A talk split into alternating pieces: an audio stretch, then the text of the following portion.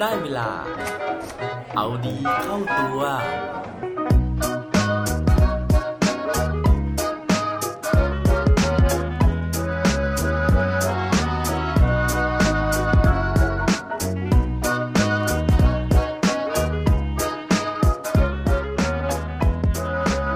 ทำไมเราถึงต้องจูบกันด้วยครับ สวัสดีครับ พบกับผมชัชวานแสงปรีดีกร และรายการเอาดีเข้าตัว รายการที่จะคอยมาหมั่นเติมวิตามินดีดด้วยเรื่องราวแล้วก็แรงบันดาลใจ เพื่อเพิ่มพลังแล้วก็ภูมิต้านทานในการใช้ชีวิตให้กับพวกเราในทุกๆวัน วันนี้นะครับผมอยากจะมาชวนคุยถึงหนึ่งในเรื่องที่โรแมนติกมากๆนะครับ นั่นก็คือเรื่องของการแสดงความรู้สึกนะฮะเวลาที่เราชอบใครนะฮะหรือว่าเราอยากจะใกล้ชิดกับใครนะครับ หนึ่งในกิริยาอาการนะฮะหรือว่าการแสดงออกถึงเรื่องความรักของมนุษย์เรานะครับ นั่นก็คือเรื่องของการจูบนั่นเอง ผมเชื่อว่าหลาย ๆ คนนะฮะน่าจะได้เคยมีประสบการณ์เรื่องของการจูบใครสักคนมาแล้วนะฮะแต่ว่าถ้ายังไม่เคยนะฮะก็ไม่ต้องเสียใจนะครับ เราจูบตัวเองก็ได้นะฮะจูบตัวเองยังไงนะผมไม่แน่ใจนะครับแต่ว่าอะ นะครับถึงแม้ว่าหลายคนอาจจะยังไม่เคยมีประสบการณ์ในการจูบนะฮะสำหรับเด็กๆ น้อยๆนะครับแต่ผมเชื่อว่าทุกคนนะฮะต้องรู้จักเรื่องของการจูบกันดีอยู่แล้วนะครับ ทีนี้มันมีคำถามขึ้นมานะฮะว่าทำไมเราถึงต้องจูบกันนะครับ ซึ่งเรื่องของการจูบนะฮะเขาบอกว่าจริง ๆ แล้วเนี่ยมันไม่ได้มีผลนะฮะในเชิงของวิวัฒนาการของมนุษย์เลยนะครับ นั่นหมายความว่าการจูบเนี่ยมันไม่ได้มีผลต่อการดำรงชีวิตของมนุษย์เลย แล้วทีนี้นะฮะก็เลยเกิดคำถามขึ้นมานะฮะผมเองก็สงสัยว่า เอ๊ะแล้วการจูบเนี่ยมันเกิดขึ้นมาได้ยังไง เรื่องนี้นะฮะผมไปเจอคำตอบนะครับในหนังสือที่ผมเพิ่งหยิบมาอ่านอีกครั้งหนึ่งนะครับ นั่นก็คือหนังสือเรื่อง 500 ล้านปีของความรัก วิทยาศาสตร์ของอารมณ์ความรักและความเกลียดชัง เล่มนี้นะครับเขียนโดยนายแพทย์ชัชพลเกียรติขจรธาดา ส่วนเรื่องราวที่มาที่ไปของมันจะเป็นยังไงไปฟังพร้อมกันได้เลยครับ โดยก่อนที่จะข้ามขั้นไปคุยถึงเรื่องของการจูบนะฮะคุณหมอเนี่ยเขาให้เราตั้งข้อสังเกตนะครับว่าอวัยวะบนใบหน้าของมนุษย์เรานะครับ มีส่วนไหนบ้างที่คิดว่ามันแตกต่างจากสัตว์อื่นๆนะฮะ ทีนี้ฮะวันนี้ผมขออนุญาตเฉลยเลยนะครับ เพราะว่าเรากำลังพูดถึงเรื่องของการจูบนะครับ เพราะฉะนั้นเนี่ยอวัยวะที่เกี่ยวข้องกับการจูบ และมีความแตกต่างนะฮะจากสัตว์อื่น ๆ บนใบหน้าของเรานะครับ นั่นก็คือริมฝีปากนั่นเอง คุณหมอเขาชวนให้เราสังเกตนะฮะว่า จริง ๆ แล้วเนี่ยลองสังเกตสัตว์ชนิดอื่นดูนะครับ จะเห็นว่าไม่มีสัตว์ชนิดไหนเลยนะฮะที่มีริมฝีปากที่หนาแบบมนุษย์เรานะครับ ซึ่งพอพูดถึงแบบนี้นะครับ ผมก็เลยลองสังเกตว่า เออ สุนัขที่เคยเลี้ยงไว้นะฮะ หรือว่าสัตว์อื่นๆ เนี่ยเขาไม่มีริมฝีปากแบบมนุษย์เราจริง ๆ ด้วย ซึ่งเรื่องนี้นะฮะคุณหมอเขาก็อธิบายเอาไว้นะครับ ว่าสาเหตุที่ริมฝีปากของเราเนี่ยมันมีความแตกต่างนะครับ ส่วนหนึ่งเนี่ยมันมาจากการที่ ผนังด้านในช่องปากอะครับ มันม้วนออกมานะฮะมันออกมาอยู่ด้านนอก นั่นก็เลยทำให้ริมฝีปากของเรามีลักษณะที่หนานะครับ แล้วก็มีสีแดงนะฮะแต่ว่าบางคนก็อาจจะมีสีเข้มสีคล้ำกว่า ซึ่งอันเนี้ยขึ้นอยู่กับเรื่องของกรรมพันธุ์นะฮะหรือว่าเรื่องของการดูแลสภาพริมฝีปากของเราแต่สิ่งที่น่าสนใจก็คือว่าที่มาของการที่มนุษย์เราครับต้องพยายามพัฒนาริมฝีปากให้มีลักษณะหนาแล้วก็แดงแบบนี้นะฮะ เขาบอกว่ามันมาจากการที่เราเนี่ยพัฒนาตัวเรานะครับ ให้เดินสองขาได้ ในอดีตนะฮะถ้าเกิดว่าเราไปดูบรรพบุรุษของเรานะครับ อย่างพวกลิงต่างๆเนี่ยเราจะเห็นนะฮะว่าลิงส่วนใหญ่เนี่ยมันจะมีตูดที่แดงนะครับ ซึ่งทีนี้นะฮะตูดที่แดงของมันเนี่ยก็มีไว้เพื่อที่จะหลอกล่อเพศตรงข้าม เนื่องจากว่าเวลาที่เราเดินสี่ขาครับส่วนที่มันโดดเด่นที่สุดเนี่ยก็คือก้นนั่นเอง แต่ว่าทีนี้พอวันหนึ่งนะครับ เราเดินสองขาปุ๊บ สายตาของเราอะครับ มันก็มองไม่เห็นก้นอีกต่อไปนะฮะร่างกายเนี่ยมันก็เลยต้องปรับปรุงนะฮะพัฒนาเพื่อที่จะหาจุดในการที่จะดึงดูดความสนใจของเพศตรงข้าม เพราะฉะนั้นริมฝีปากมันก็เลยได้รับการคัดเลือกนะครับ ในการที่มันเนี่ยจะมีความหนาขึ้นนะฮะแล้วก็อวบอิ่มแดงขึ้น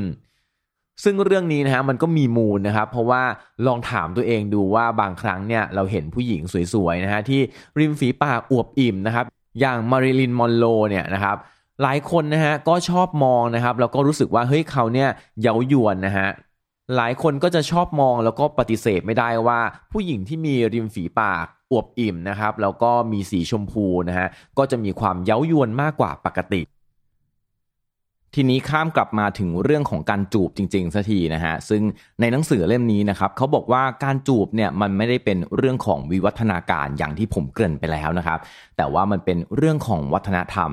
เพราะฉะนั้นเนี่ยเราจะเห็นได้นะฮะว่าจริง ๆ แล้วบางวัฒนธรรมนะครับเขาไม่มีเรื่องของการจูบ แล้วก็ครั้งแรกที่หลายวัฒนธรรม หลายภูมิภาคเนี่ยได้พบกับการจูบเนี่ยมันมีการตกใจมันมี culture shock เกิดขึ้นนะฮะเพราะตอนที่คนยุโรปเนี่ยครับเขาจะไปจูบกับชาวพื้นเมืองในในบางครั้งนะฮะปรากฏว่าชาวพื้นเมืองเนี่ยเขาตกใจเพราะว่าคิดว่าการที่ชาวยุโรปเนี่ยยื่นหน้าเข้ามาใกล้ๆครับแล้วก็อ้าปากขึ้นเพเยอปากขึ้นเนี่ยชาวพื้นเมืองเขาคิดว่า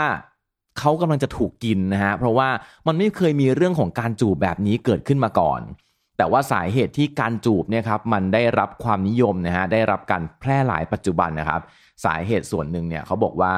การจูบมันเกิดขึ้นในทวีปยุโรปนะฮะแล้วก็พอทวีปยุโรปเนี่ยประเทศต่างๆเขาออกไปล่าอาณานิคมอะครับมันก็ทำให้วัฒนธรรมของการจูบเหล่านี้มันเผยแพร่ออกไปในประเทศต่างๆ นอกจากนี้นะฮะยังมีผลจากเรื่องของสื่อต่างๆนะครับ เพราะว่าเราเนี่ยจะได้รับสื่อนะฮะจากประเทศตะวันตกเหล่านี้ ไม่ว่าจะเป็นหนังฮอลลีวูดนะครับหรือว่าพวกศิลปะต่างๆเนี่ยก็จะมีการสอดแทรกถึงเรื่องการจูบเหล่านี้เข้าไป นั่นทำให้พอเราเห็นนะฮะเราก็อาจจะเกิดการอยากทำตาม แล้วก็สุดท้ายเนี่ยมันก็เลยได้รับการซึมซับมาในที่สุด ซึ่งนอกจากในทวีปยุโรปแล้วนะครับ จริงๆ การจูบเนี่ยบางครั้งก็ยังพบได้ในหลาย ๆ วัฒนธรรมนะครับ แต่ว่าอาจจะไม่ได้ใช้เพื่อเป็นเรื่องของการแสดงความรักเพียงอย่างเดียว อย่างในดินแดนแถบเปอร์เซียนะฮะเขาใช้การจูบเนี่ยเป็นเรื่องของการแสดงชนชั้นทางสังคมนะครับ ก็คือถ้าสมมติว่าเราทักทายกันนะฮะแล้วก็เราจูบปากกันนะครับเขาบอกว่านั่นเป็นการทักทายในแบบของคนที่มีศักดิ์ศรีหรือว่าฐานะเท่าเทียมกัน แต่ว่าถ้าลำดับต่างกันเล็กน้อยนะฮะก็อาจจะหันมาจูบที่แก้มแทนนะครับแต่ถ้าลำดับมันต่างกันมากๆนะฮะอาจจะถึงขั้นที่อีกฝ่ายหนึ่งเนี่ยต้องลงไปจูบที่เท้าของอีกฝ่ายหนึ่งเลยทีเดียว การจูบในบางวัฒนธรรมนะฮะยังหมายถึงเรื่องของการ ให้คำมั่นสัญญานะหรือว่าการเซ็นชื่อ ซึ่งสิ่งนี้นะครับเราเห็นได้จากพิธีการแต่งงานของชาวคริสต์นะครับที่หลังจากบาทหลวงเนี่ยเขาพูดเขาทำพิธีเสร็จนะฮะเขาก็จะให้ฝ่ายชายกับฝ่ายหญิงเนี่ยจูบกันนะฮะเพื่อเป็นการให้คำมั่นสัญญาว่าต่างฝ่ายต่างใจยอมรับ แล้วก็ดูแลซึ่งกันและกัน ซึ่งอันนี้นะฮะ ประเทศไทยของเรานะครับ ก็รับวัฒนธรรมนี้มาด้วย แต่ว่าก็มีการบิดนะฮะมีการทำให้มันเพี้ยนไปจากเดิมนะครับ โดยการที่เวลาที่เราไปร่วมงานแต่งงาน เราก็จะเชียร์ให้บ่าวสาวเนี่ยเขาหอมแก้มกันเขาจูบกันนะฮะซึ่งอันนี้ครับจริง ๆ แล้วเบื้องหลังก็มีที่มาที่ไปอย่างที่ผมบอกไปนะฮะว่ามันมีความสำคัญในแง่ของการให้คำมั่นสัญญา หรือว่าการลงลายเซ็นบนริมฝีปากของกันและกันนั่นเอง นอกจากวัฒนธรรมในคนแล้วนะครับ คุณหมอชัชพลเขาก็ไปค้นคว้าหาข้อมูลนะครับ แล้วก็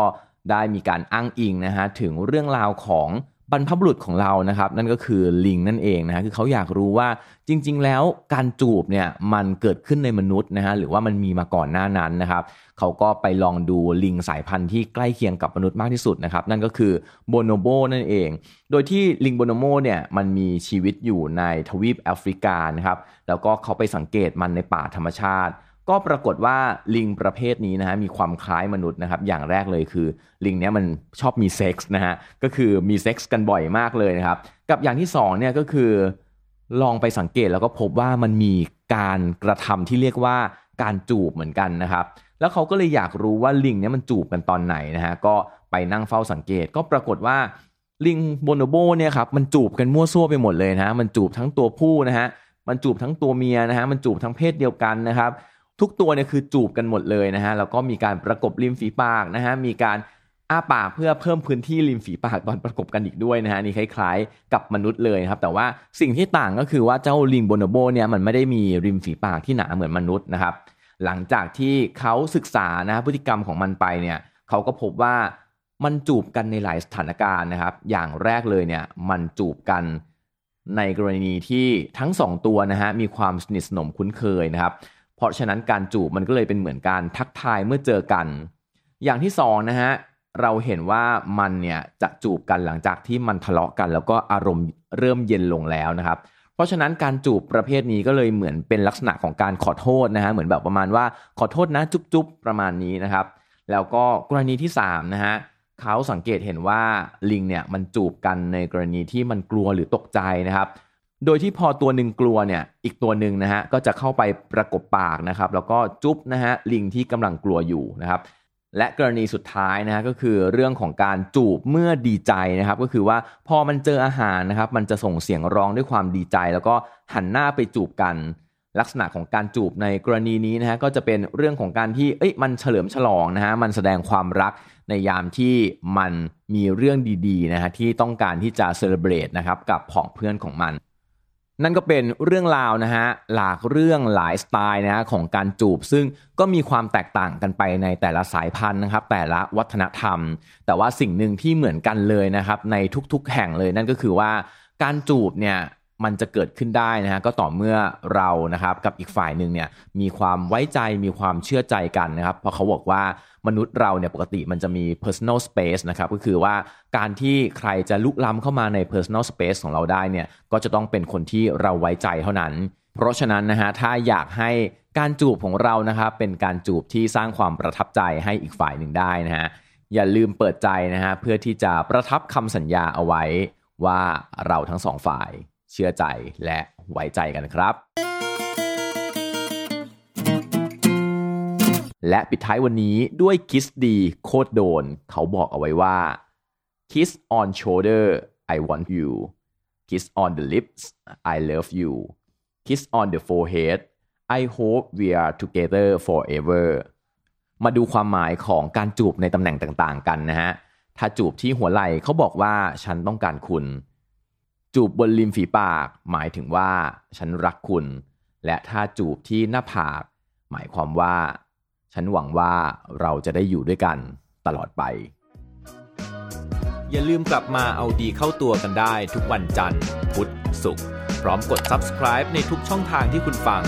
รวมถึงกดไลค์กดแชร์เพื่อแบ่งปันเรื่องราวดีๆ ให้กับเพื่อนๆของคุณผ่านทุกช่องทางโซเชียลมีเดีย